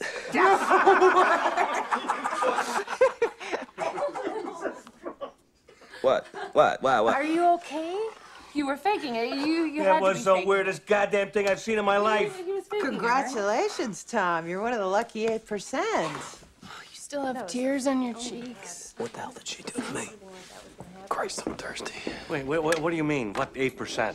Well, I mean, there's only 8% of the population that's like highly hypnotizable. I mean, almost anybody can go under a little, but not oh, way under. You know, Slow not down. freaky under, like he did. How's your hand? What do you mean? Dude, I stuck a safety pin in your hand and asked you to bleed on one side, but not the other. Which I can't believe you did. You, you were very cooperative. It was a side of you I hadn't seen before. That happened. and suddenly he starts having psychic visions in his house of a dead girl. Um, and the movie becomes from there. I mean, like I said, a little spooky, but from there, really, it becomes a mystery of trying to figure out like why this girl is appearing to him, how she died, and like like basically helping her move on. And I think this movie, for a horror movie, has a lot of heart. Um, there's some really effective scares, uh, mostly towards the beginning, but I think for the most part, it's really about character. I think what's great about Kevin Bacon's performance in it is that he is playing this sort of everyman thrust into this very strange situation. Um, but it, it doesn't feel like he, he knows he, it's not one of those things where like, I find often in these movies where somebody is thrust into this this world, this of something they don't know, they're like, well, you know, I got to fight against it or whatnot. But he gives into it, and and it's so well played and so well thought out, and you can see like he's clearly making choices as a film. And I'm not saying like you're you're seeing the acting choices, but you know that there's like reasoning behind everything he's doing. Um, I really like his chemistry with both Kathryn Erbe and Illeana Douglas. I think the mystery's really interesting. Now, um, like tr- trigger warning, there's some sexual violence in this movie. Um, uh, but uh, Jennifer Morrison uh, from House plays the ghost in the movie. Um, yeah, it's it's it's- it's really well shot and plotted, and it does it has a a little bit of that like it's it's so funny that you said the like um new metalness of Mhm. of Oh. Hollow Man. This is 99 and so it's like heading that direction but it has that like that right on the edge and the the biggest crime of anything is um this movie as I mentioned came out in 99 um August 10th of 99 Sixth Sense comes out. This movie comes out September 10th. I couldn't find a single review of this movie that didn't mention The Sixth Sense. And so it was just kneecapped, even though the story goes back much longer because it's based on a Matheson novel from the 50s. So, yeah, I don't know. I, I really enjoy this movie. Like I said, it's not going to win our poll. I don't care. But I, you know, if you have the chance to, to watch it, it's very good and, and holds up. And also the hypnotism sequences are really amazing. Like they decided to show you what he's experiencing during the hypnotism and they are, they are shockingly good for what could be a very cheesy, boring effect. I was very like if I had you know one more day, I would have watched Stir Echoes. It was like the one horror thing that I was like considering because I have heard him talk about how much he enjoyed making this movie and how shitty it was that it came out that he- after Sixth Sense. He said that he knew they they were like we knew Sixth Sense was coming out, um, and we tried to like you know rush and get it out before or you know whatever. Um, but that the marketing and whatever they just didn't go a fuck. Yeah. Um, so, uh, good pick. Well, thank you. My pick um, is 1991's Pyrates. um, I I did watch this, by the way. I, I did see this. So I just think so. Pyrates, like we mentioned earlier, is um, a kind of bizarre um, romantic comedy, um, but kind of like also satire, essentially, um, of of romantic comedies, where he is. Um, they're both like artists, aren't they? Yeah, he he's Yeah. a he's an artist who's a photographer, and he's just like at a, at a club with his good friend, and um, sees Kyra Sedgwick across the hall, and um, they immediately have this like really carnal attraction to each other, and they both are just like turned up to 11s and just like really kind of rambunctious. They're young, they're beautiful, they're full of energy. And what I love about this movie is that like they match each other note for note on energy and like on the sexual wants and needs. It's not like he's so cra- crazy for her and she's like no ew.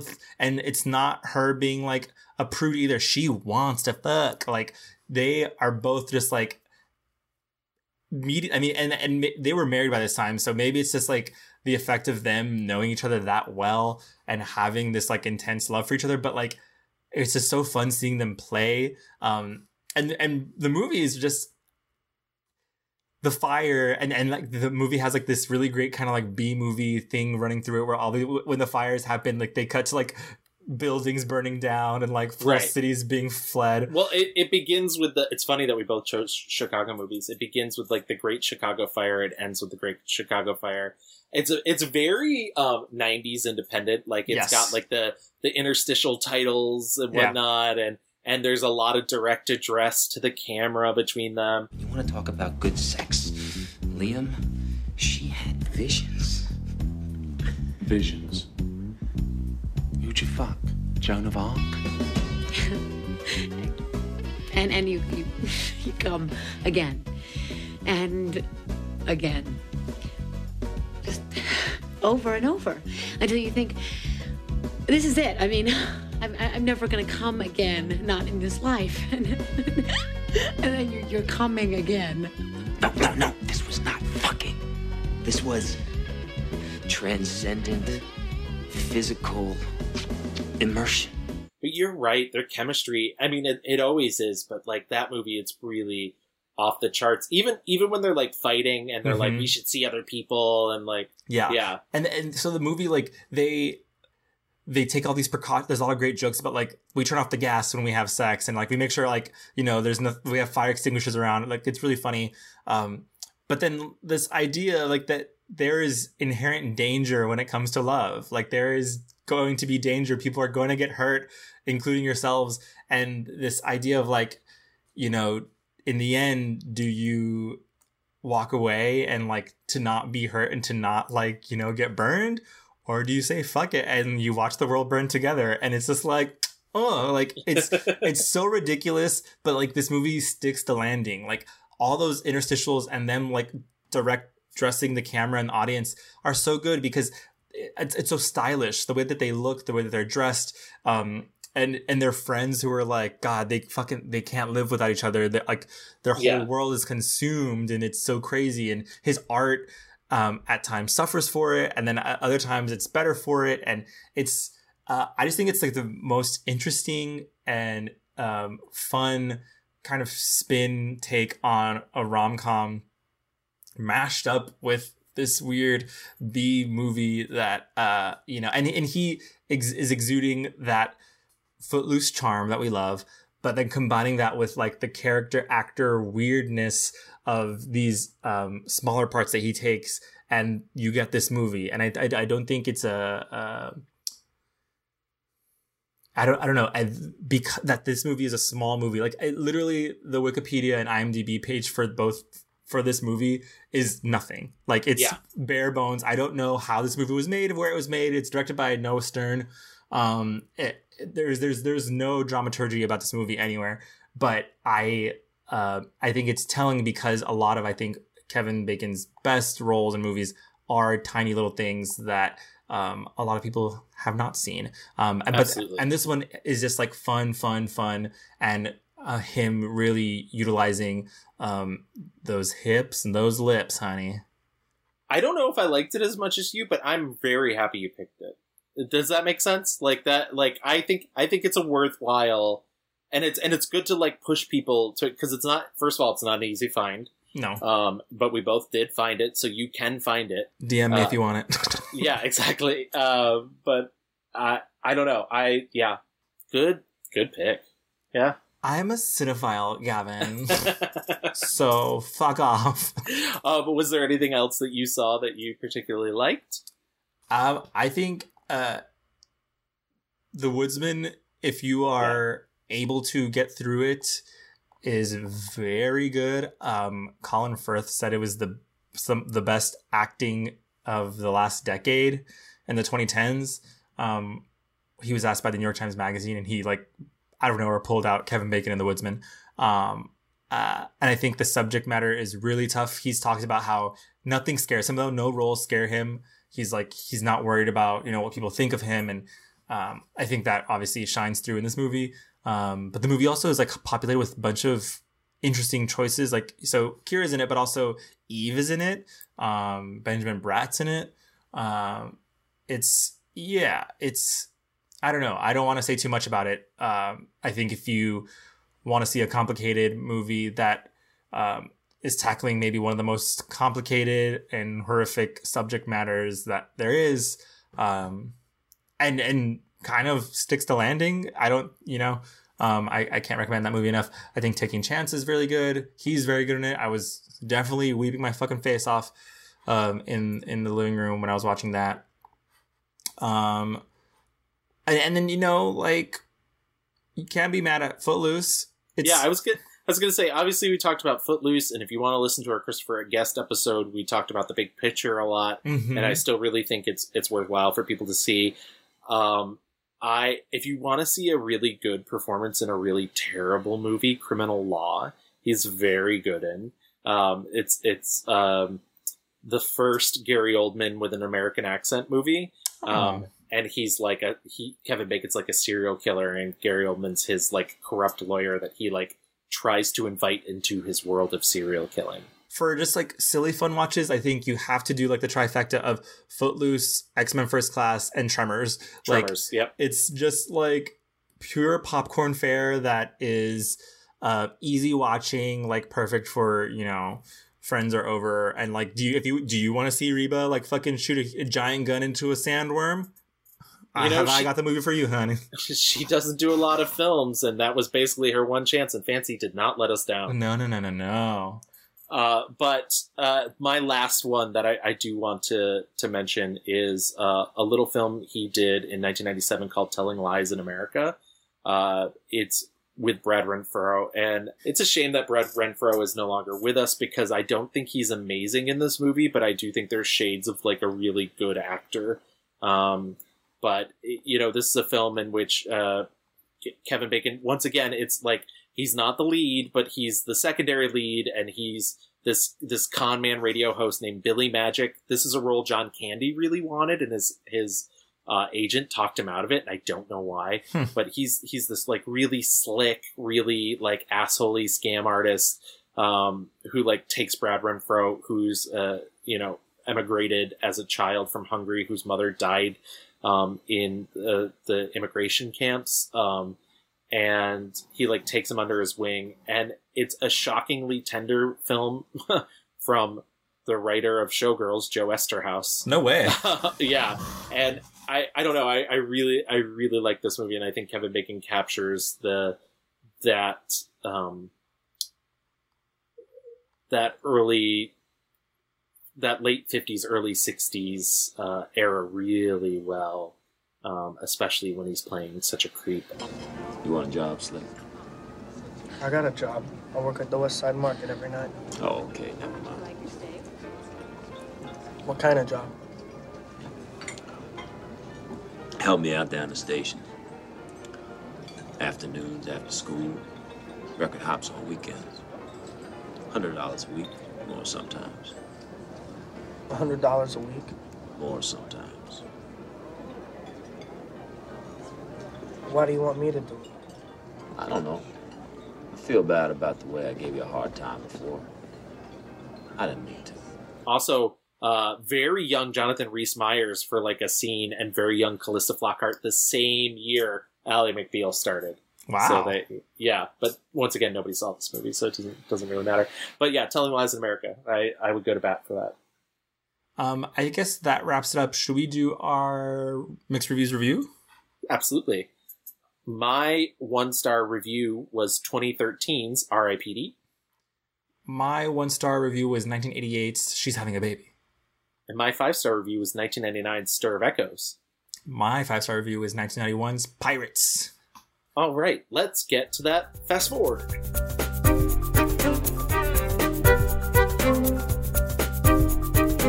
Gavin, I love that we both picked these movies that no one has seen. No. And we will flop in the poll. I have not won a poll in 10,000 years.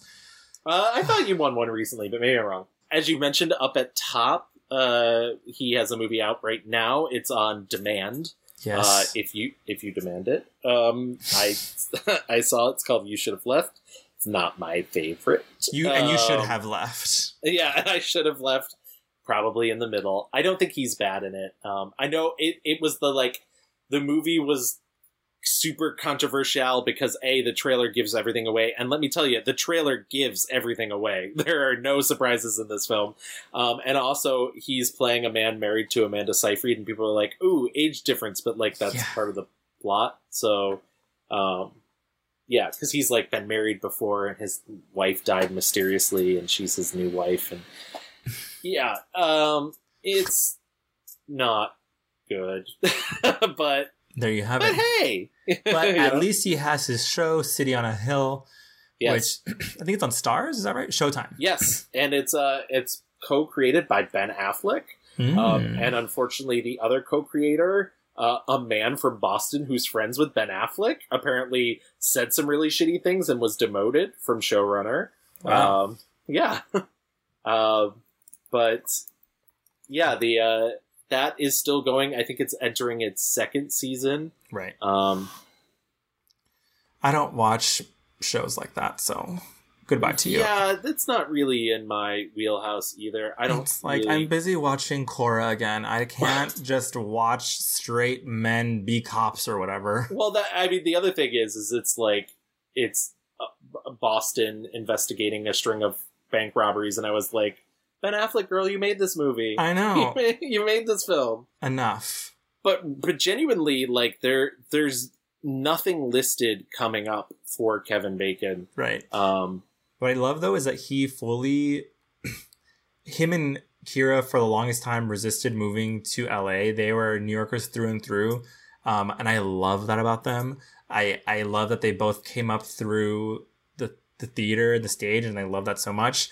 Um, I I I think he's given interviews where he's like, you know, when you're in LA, it's like you're either you either have a great movie and people love you, or like you're there in a flop and no one wants to talk to you. Like it's very just like focused on the work. And he so he, they they raised their kids in um, New York, but they finally did. You know, um, they bought a place in LA where they because of so much of like shooting, I guess, is happening out there for the shows. Um, but yeah, I think it, for me, thinking about Kevin Bacon in the future, it's like he's truly able. He's one of the, again, he's one of those rare actors where he can do whatever he wants, um, and but also like he's actually not just doing like whatever you want as in like oh i'm gonna do whatever oscar bait shit i want. It's literally like i'm gonna make the tiniest little movie that like no one's gonna see um, but i want to do it because i want to do it. Um, and and and on top of that he's gonna like put money behind it. He's gonna executive produce it he's going to you know involve people who he really likes and cares about like you know um, whether kyra's in it or not or it's gonna be people that he's worked with before.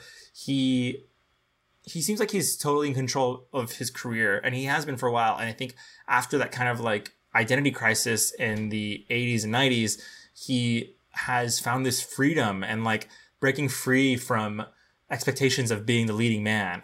Um, and he's found his niche in like this really beautiful long career that's been it's so random and crazy you know?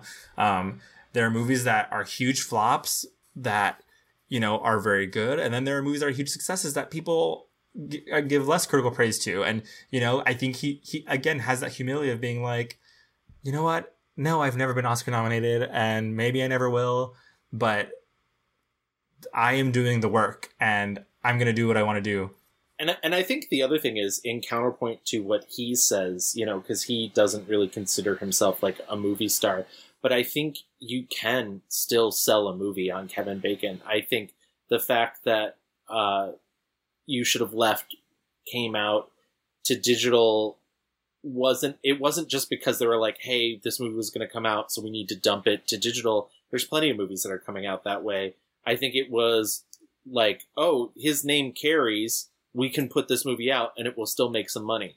I I don't have the numbers as to how well it did or how well it didn't do, but you're right, and I I think that's what it is too. Is I think he is still, you know, for all the jokes and all the like, oh, he's in everything. I think his name still carries an um, amount of weight that would get people to do it, even if he hasn't really done the leading man thing in a long time. And I'll be honest, I kind of like when he's in a horror movie. Uh, sometimes he's bad and sometimes he's good, but I he brings such an earthiness to it. Um, when he looks scared, he looks fucking scared, and when he's being cruel, he seems like he's the worst person alive. Yeah, he So- scares me. He like it is in Hollow Man, I am scared of him. He is Yeah. a fucking creepazoid. He he scared people so much that they had an ASPCA representative on the set to make sure that no animals were hurt, and the ASPCA still put in an investigation to the scene where he kills the dog. Yeah. And so they had to show them the raw footage of him picking up the dog, handing it to a PA, taking the fake dog, hitting the dog against the wall. So, it's I mean and, and and like you said, it's that thing of like he's able to use his charm for good and evil. It's Yeah. just like this very tight wire that he walks and um it's so comforting and beautiful when he is um good. And then it is fucking freaky freaky freaky friday when he decides to like i don't know cut your face off. Um but yeah i i would love to see him um you know i wonder if he ever thinks about like theater anymore. I was just thinking that too, because one of the things we didn't mention, I mean, you mentioned the theater stuff at top, but like he was in Theresa Rebeck's first play, Spike Heels. wow Um, and and I would lo- I would love to see him reunite with her on something too, because she's still just as fucking sharp. I I love. Well, I mean, she did great Smash, but I loved Bernhardt Hamlet. Um, and you know, I'd love for him to reteam with her on something like that and see him on stage because I'm sure. I mean, that's one of the things. If the cameras can capture that charisma, honey, yeah live, Yeah, yeah. I mean, he just has he just has presence, you know, and that's just Yeah. like, and that's maybe like the X factor of being a star, and he has it um, in spades, and he still's got he still has that fucking feathered hair. Um, he does. I I also love, and this is just a sidebar, and maybe I'll cut it out. But the how you mentioned they they're such New Yorkers.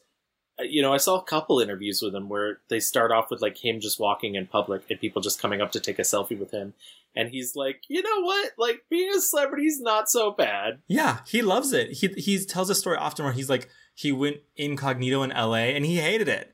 He Yeah. was, he was like, no, I want people to recognize me. I want to give out autographs and like be recognized by fans. Like he is so fucking chill. And again, he said he wanted to be a celebrity and famous, and it happened. And he is not going to like cry about it. He's not gonna the celebrity that's gonna be like, oh no. But on, on the flip of that, him and Kyra Sedgwick are like been together forever, have um a wonderful family, and all this to say, I don't think that they're like out there looking for paparazzi doing outrageous things. They're like No, so painfully normal. He just enjoys the work.